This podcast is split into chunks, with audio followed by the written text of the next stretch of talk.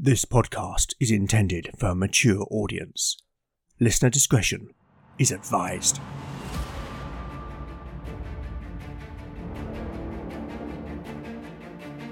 Welcome back to Legend of the Bones.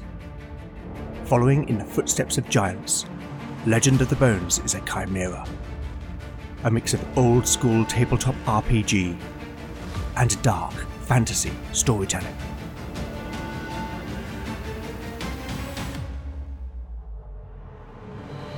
As its name might suggest, in Legend of the Bones the dice rule. There'll be no rerolls, no fudging the dice, no metacurrency. The roll of the bones will determine the character's destiny, and no one will be spared their fate. None shall escape the destiny of Bone.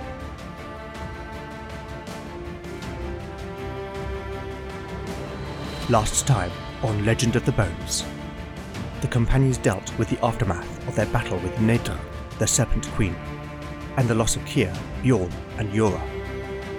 With Lena unconscious, scarred, and near death, and Knut badly injured, the party decided to rest for the night within the fortress of Kerodu. Beric awoke in the early hours, unable to sleep, and decided to leave the room in which the companions were secured, where he encountered a ghost of a young woman. After gaining the Phantom's trust, the apparition directed the warrior to a loose stone in the wall, where Beric found a name, Cirque, scratched into the back, and beyond a hidden brooch. Whilst the ghost was unable to talk, his visual responses led Beric to determine that Cirque was a friend or relative of the woman. After he had promised to take the brooch to Cirque, the Phantom led Beric back down into the Underkeep and to an unexplored chamber, a crypt, and showed the warrior the location of an enchanted sword called Callus Cleda.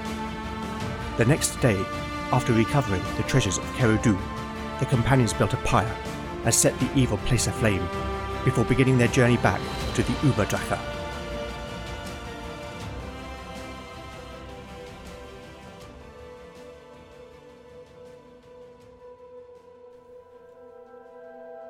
Chapter 32, Part 1, Day 35, Morning. Party status Beric, 18 out of 28 hit points. Lena, 16 out of 20 hit points. Valen, 15 out of 15 hit points. Talion, 16 out of 21 hit points. Knut, 21 out of 24 hit points. Spells available. Valen has memorized Push, Shield, Soothe, and Revive. Talion has memorized Poetic Prose, Resolve, and Pitch. Lena can pray for one second level miracle.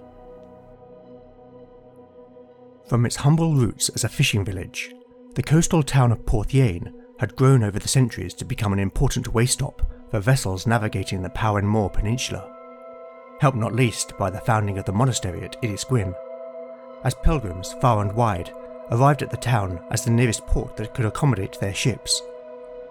But since the new abbot had been installed, not two years hence, the number of travellers making their way to the Blessed Isle had significantly reduced, and the town was beginning to feel the spectre of slow decline.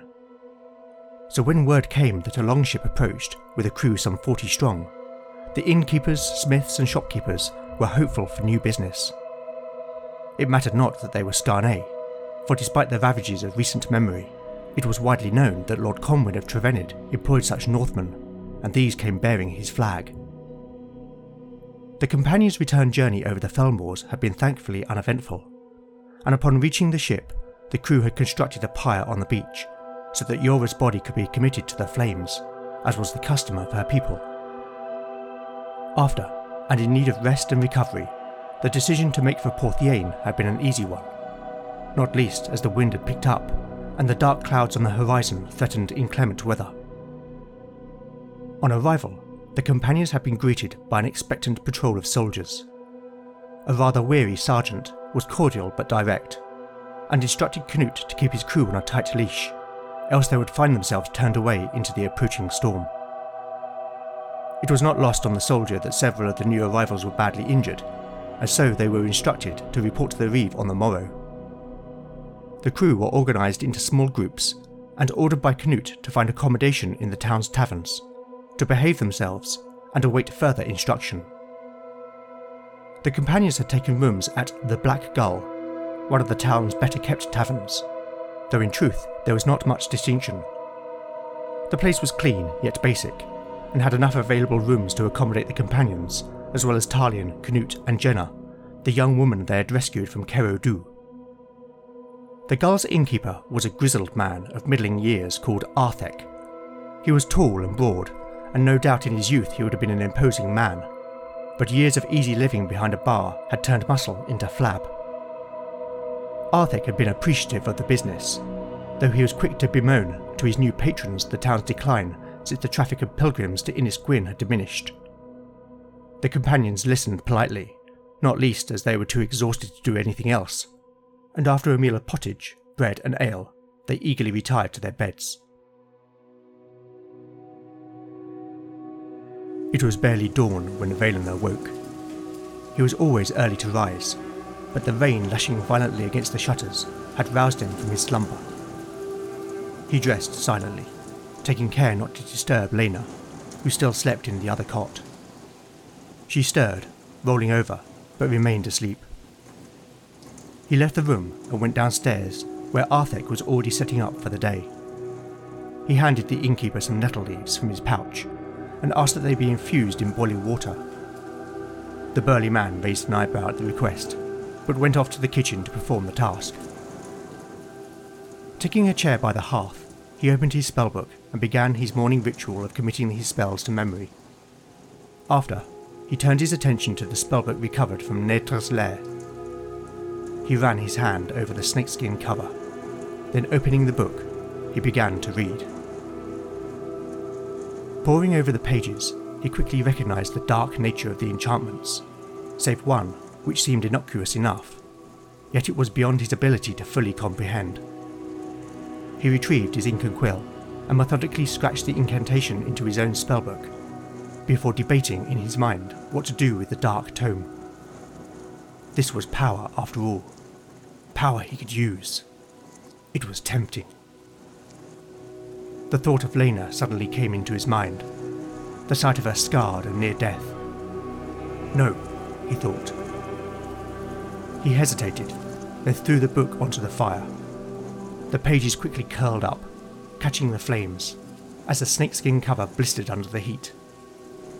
He half expected something more dramatic, but no, it simply burned. The mage sat back and picked up the mug of nettle infusion from the stool beside him. He had not even noticed when the innkeeper had brought it over, and it briefly crossed his mind that the man would have thought him rude. He took a sip of the steaming infusion and sighed thinking back over the past few days. Whilst he understood the sense of it, he had since chided himself for having let Lena and the others face death without him. Never again, he thought. A creak on the wooden stairs interrupted his introspection, and looking up, he saw Beric coming down the steps. The big man was drawn and haggard, and Valen was all too aware how deeply Beric felt Kyr's loss for the two men had become firm friends. The warrior sat in the chair opposite and vigorously rubbed his face with his hands. Bad night? Valen asked. Beric nodded in reply. I could help you sleep tonight, he offered. Beric looked up. The big man's eyes were red rimmed. Thank you, but Lena is in need of your skill more than I. To his surprise, Valen could feel his cheeks flush. You love her, do you not?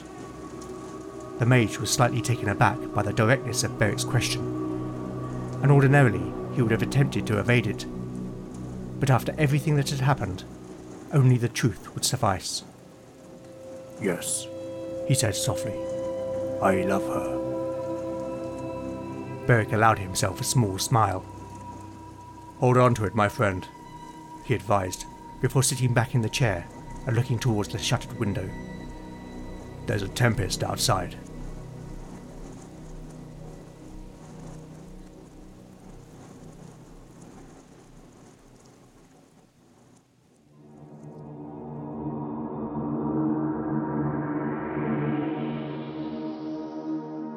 I thought it right that Valen should face a moral dilemma when it came to Nedra's spellbook, and I decided to let the dice decide what action he would take. Off mic, I rolled a wisdom check for the mage, and the result was a 2. With wisdom prevailing, the mage decided that the dark power that existed in the tome was too great a risk to hold onto. The spell he transcribed is Clairvoyance, but the mage will need to reach at least level 5 before he could be able to master it. Now the companions are back in the relative safety of a town, I found myself at a crossroads with regard to the party. Having lost Kier, there's an opportunity for either or both Talion and Canute to transition into player characters. I don't think this should be automatic though, as it would be rather trite just to slot them in, so I'm going to let the dice decide. For Talion, I'm going to make a reaction roll. I will apply Lena's plus one bonus, and I will also add an additional plus one due to his shared heritage with Valen. Here is the roll. A modified 8. That means the bard is uncertain. I Guess that makes sense. Talion has witnessed horrors in their company and risked his life. I will need to make a second roll. A modified 10. That's a success.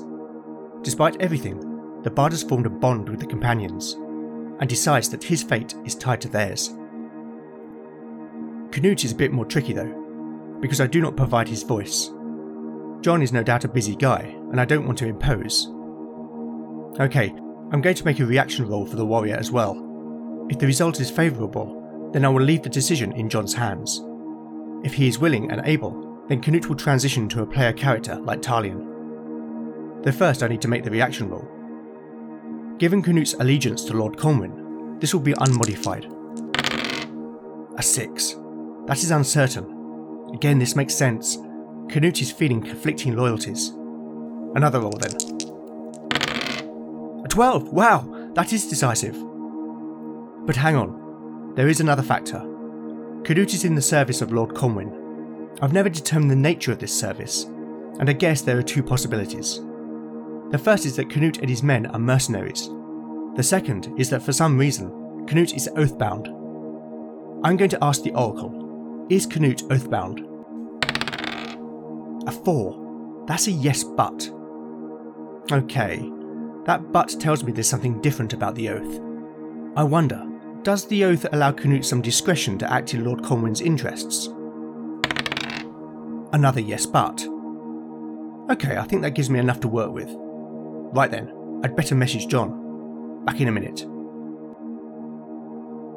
Okay, I'm back and Jon has kindly agreed to voice Canute for as long as I need. Thanks, my friend. Though I will need to figure out how Canute will square this with Lord Conwyn. Whilst I'm here behind the screen, the companions will pay a local smith to repair their armour and weapons.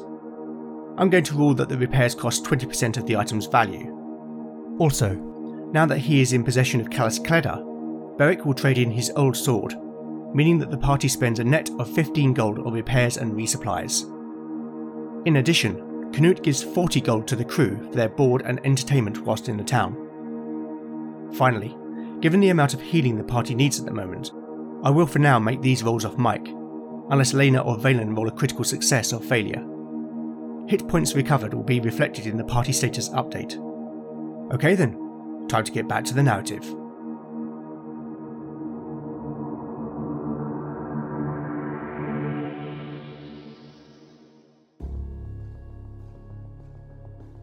Chapter 32, Part 2, Day 36, Afternoon. Party status Beric, 22 out of 28 hit points. Lena, 20 out of 20 hit points. Valen, 15 out of 15 hit points. Talion, 21 out of 21 hit points. Knut, 22 out of 24 hit points there is no change to the spells available. The companions followed the patrol through Porthiane streets towards the barracks.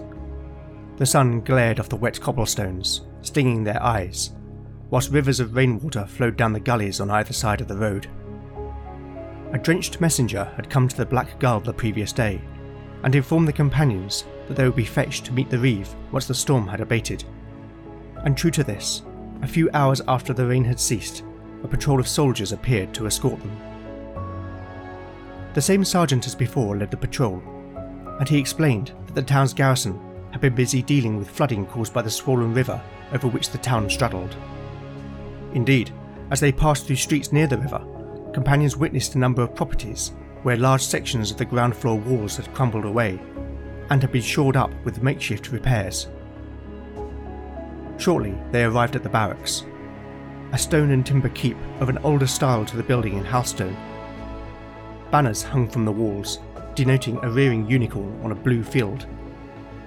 The patrol was dismissed, and the sergeant led the companions inside. After passing through an antechamber, where petitioners were availing themselves upon a pair of clerks, the group came to a pair of heavy, square panelled doors. The sentries nodded the sergeant through, and the party found themselves in a hall. The chamber was gently illuminated by two mullion windows on the east wall, out of which a courtyard could be observed. A hearth occupied the west wall, and the rest of the room was empty, save for a number of floor standing candelabras, and a wide table at the far end, over which a mailed man was stooped. On hearing the companion's footsteps, the man straightened up from the map he had been studying and turned to face the new arrivals. He was lean, middle aged, with close cropped grey hair and beard, and blue eyes framed by crow's feet. His mail was sand polished, causing it to glint in the candlelight, and about his shoulders was a blue woolen cloak. His face was expressionless as the companions approached, and instead, the man gave a stiff nod before introducing himself. I am Garred, Reeve of Porthien, arm of Petroc, Lord of Pendlanau.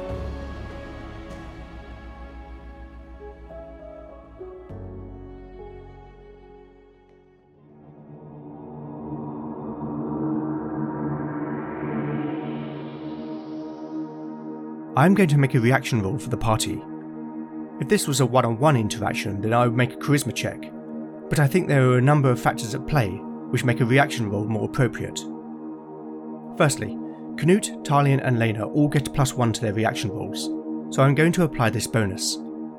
Secondly, Garred is a shrewd man with his ear to the ground, so I think it makes sense that he may have already heard about the party's exploits at Kero Du. After all, gossip spreads fast.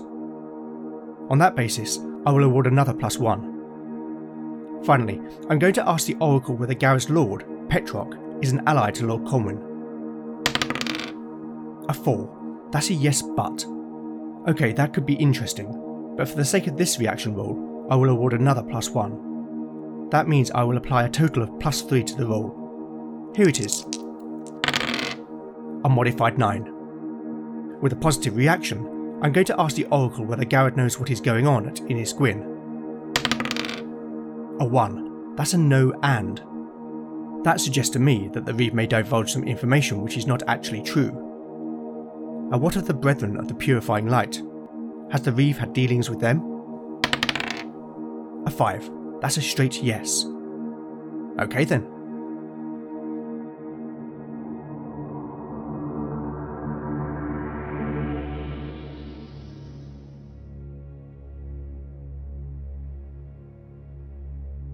Garred observed each of the companions in turn, then seemingly satisfied, his lips spread into a surprisingly warm smile given the stiffness of his introduction. Welcome, he declared sharply. Brannock sent word that you might find your way to Porthien, he explained. This caught the companions by surprise. You must be Beric? he stated, addressing the warrior. Yes, my lord, Beric replied. The big man was curious. Garred, by both name and accent, was clearly not a native of Power Moor Rather, Beric placed his accent from Bernica, a kingdom adjacent to his own homeland of Wessass. And Canute Haraldsson, your reputation precedes you. Canute simply nodded. Sister, he said, acknowledging Lena. The blessing of the Nine be upon you, my lord. Garred nodded his appreciation in response. Valen and Talien of Llanrhys this time acknowledging the two Wayland men. Come, we have much to discuss. The companions were offered seats at the table, and a servant came with mugs of ale for their refreshment. Garred explained that he and Brannock knew each other well, having fought alongside each other for their respective lords. He clearly respected Halstone's Reeve, and showed the companions the letter he had received so that they could be sure of his integrity. These are troubling times, he explained. I would not expect you to trust me, nor I would you, if Brannock had not sent word. Garred asked the companions to recount their tale in their own words, which they proceeded to do. The Reeve listened intently, interrupting occasionally to ask a point of clarification, else only responding with a raise of an eyebrow or a widening of his eyes. When they were done, the Reeve sat back in his chair, considering what he had heard. It is plain to see, he began, breaking his silence, that you have sacrificed much. But you have done a great deed for which I and this town are grateful. These lands have long been blighted by that cursed place, he said, referring to Kerudu. And I am sorry for your loss, he added. My lord, Beric interrupted, with deference befitting Garred's rank. What can you tell us about Abbot Wiglaf? I cannot fathom why he would demand such a trial to access the monastery's library. Garred's face became dark. Only that the man is a weasel? His policies have brought hardship for the folk of this town, and others my Lord Petroc's domain. But the monastery is free of my Lord's authority and influence, and with the church holding sway in Trevance, there is naught my Lord can do. Gods know why the monks elected him. Wiglaf seems not to appreciate that such actions will also harm the blessed isle. He's simply a man who revels in holding power over others. And what of the brethren of the purifying light? Lena asked. Have you had dealings with them? Aye, damned fanatics. A group passed through a month hence. The leader, a bald man, bore the king's seal, so I had no choice but to open the gates. Fortunately, they seemed in a hurry and left my folk unmolested. They simply resupplied and moved on. Good riddance. But I know the folk in Halstone were not so fortunate. Word has it that their influence grows across the realm. If they remain unchecked, I fear that war is on the horizon. Garred clapped his hands together. But come, let us speak of more pleasant things. I invite you to be my guest on this night. I should like to hold a feast in your honour. The honour would be ours, my lord. And on the morrow we must depart. Very well. Canute, bring your men and return you all when the bell strikes seven. That is gracious of you, my lord. Canute acknowledged. And if it pleases you, I have a boon to ask. Uh, go on. I have a letter for Lord Conwyn. It is of great import that it reaches his hands. Have you a messenger you trust who could take it? Aye. I will see it done. Then I thank you. Garred nodded. These are dark times, my friends, but you have brought some light to these lands. It's the least I can do.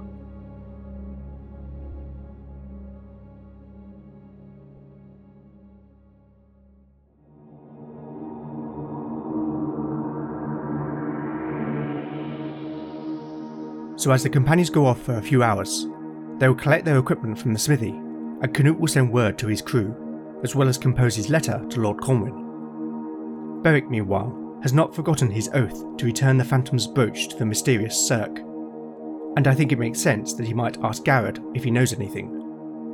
On that basis, I'm going to consult the Oracle once again. Does Garred have any knowledge of who Cirque is, and where he may be found? A 4. That's a yes, but.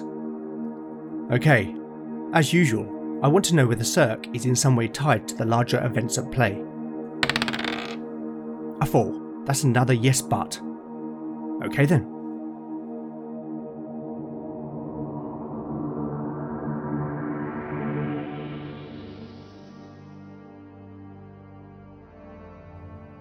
Chapter 32 Part 2 Day 36 Evening Party Status the party status is unchanged.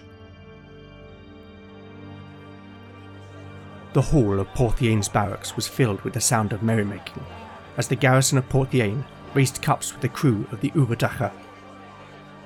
Long tables ran on either side of the hall, at which the warriors sat, whilst the companions occupied the table at the far end with Garred, a place of honour by the Reeve's side. Beric and Canute flanked the Reeve on either side, as befitting their status as warriors. Plates of venison, roasted fowl, and fish were served, along with copious amounts of ale. Garred was true to his word that this would be a feast. Beric thought of Keir, and the last time they sat together feasting in Lord Conwyn's hall. The warrior leaned in, so that the Reeve would be able to hear him over the noise.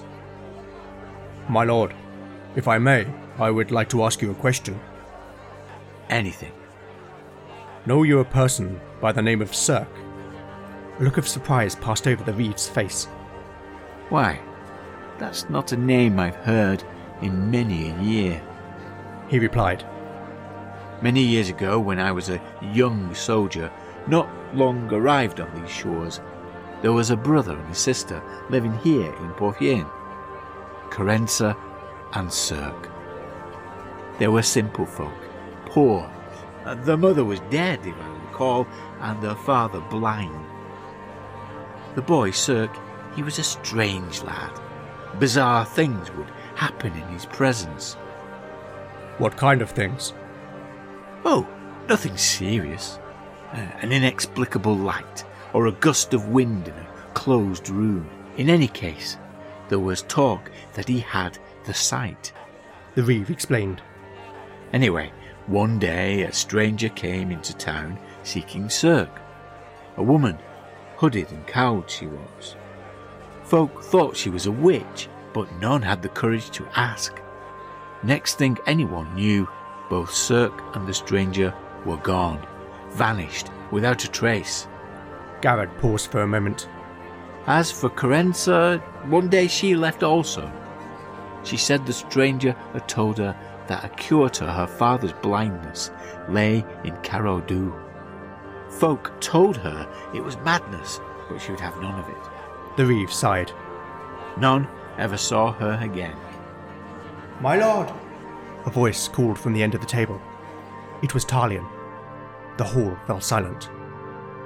If it pleases you, I should like to perform for these good folk, he said, spreading his arms to indicate the crowd.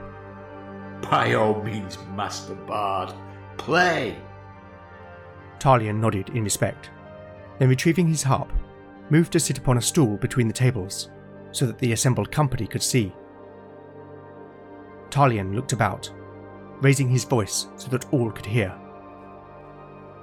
I dedicate this song to the friends we have lost Keir, Bjorn, Jora. Their names shall ne'er be forgotten. Then, with that, the bard began to sing. In time of woe, the shadows grow, and light will fade as darkness falls.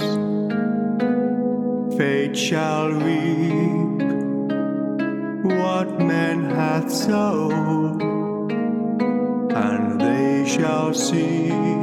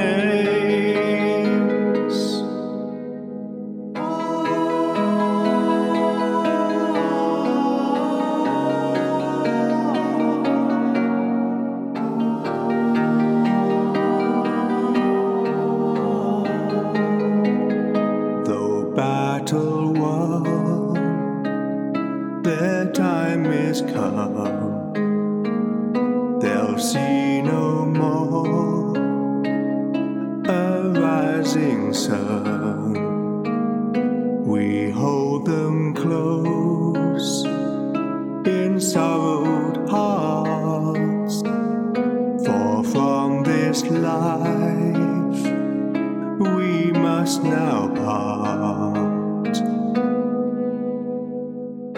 We shall remember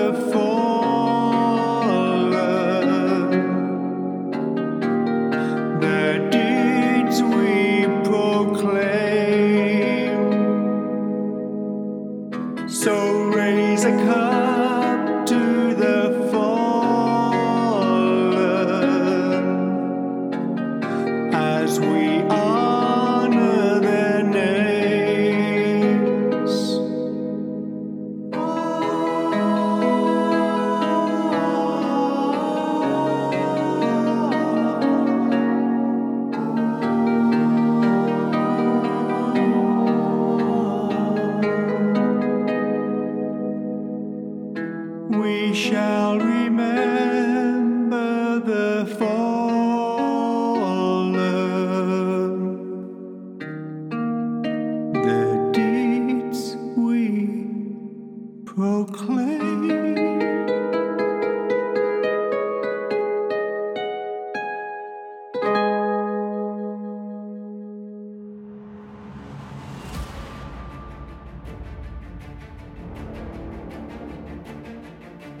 Thank you for listening to Legend of the Bones. I hope you've enjoyed the show. If you like what you've heard, then please do consider giving it a positive review in your podcatcher of choice.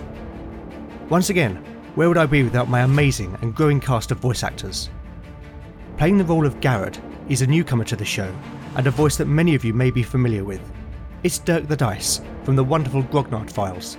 I wonder if he stared at his homemade shrine to the actor Caroline Munro as he delivered his lines.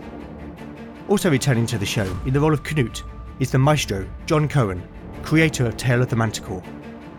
Finally, I must once again shout out to the very talented Jim Hurst, who collaborated with me on the song featured in this episode. Jim composed the music as well as arranged and produced the song, and I could not be more delighted with it. My sincere thanks to all three of you. I'll put these good folks' respective links in the show notes.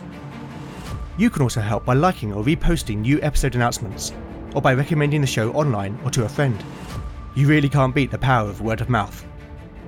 Alternatively, if you'd like to show your appreciation by buying me a metaphorical cup of tea, then I now have a Ko-fi page at ko-fi.com forward slash legend of the bones. Any donations will go towards the show's running costs. I'd also love to know what you think of the show, and I do respond to every message I receive. So with that in mind, you can contact me on X at legendbones, Mastodon at legendbones at ttrpg-hangout.social, Blue Sky at Legend Bones, Instagram at legendofthebones, email at legendofthebones at gmail.com, or go to legendofthebones.blogspot.com for show notes, house rules, character profiles, art, maps, and more. Join me next time to find out what awaits our adventurers as the bones decide their fate.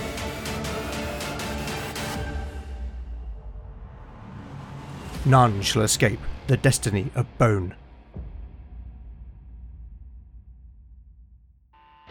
Hi, my name's Che Webster, the host of Roleplay Rescue, the podcast about rediscovering your lost role playing games hobby. I started tabletop role playing way back in the early 80s when D&D was the fastest growing game and long before the Apple Mac. Over the years, I've watched dozens of friends drift away from the hobby because they simply couldn't carve out the space it asked of them.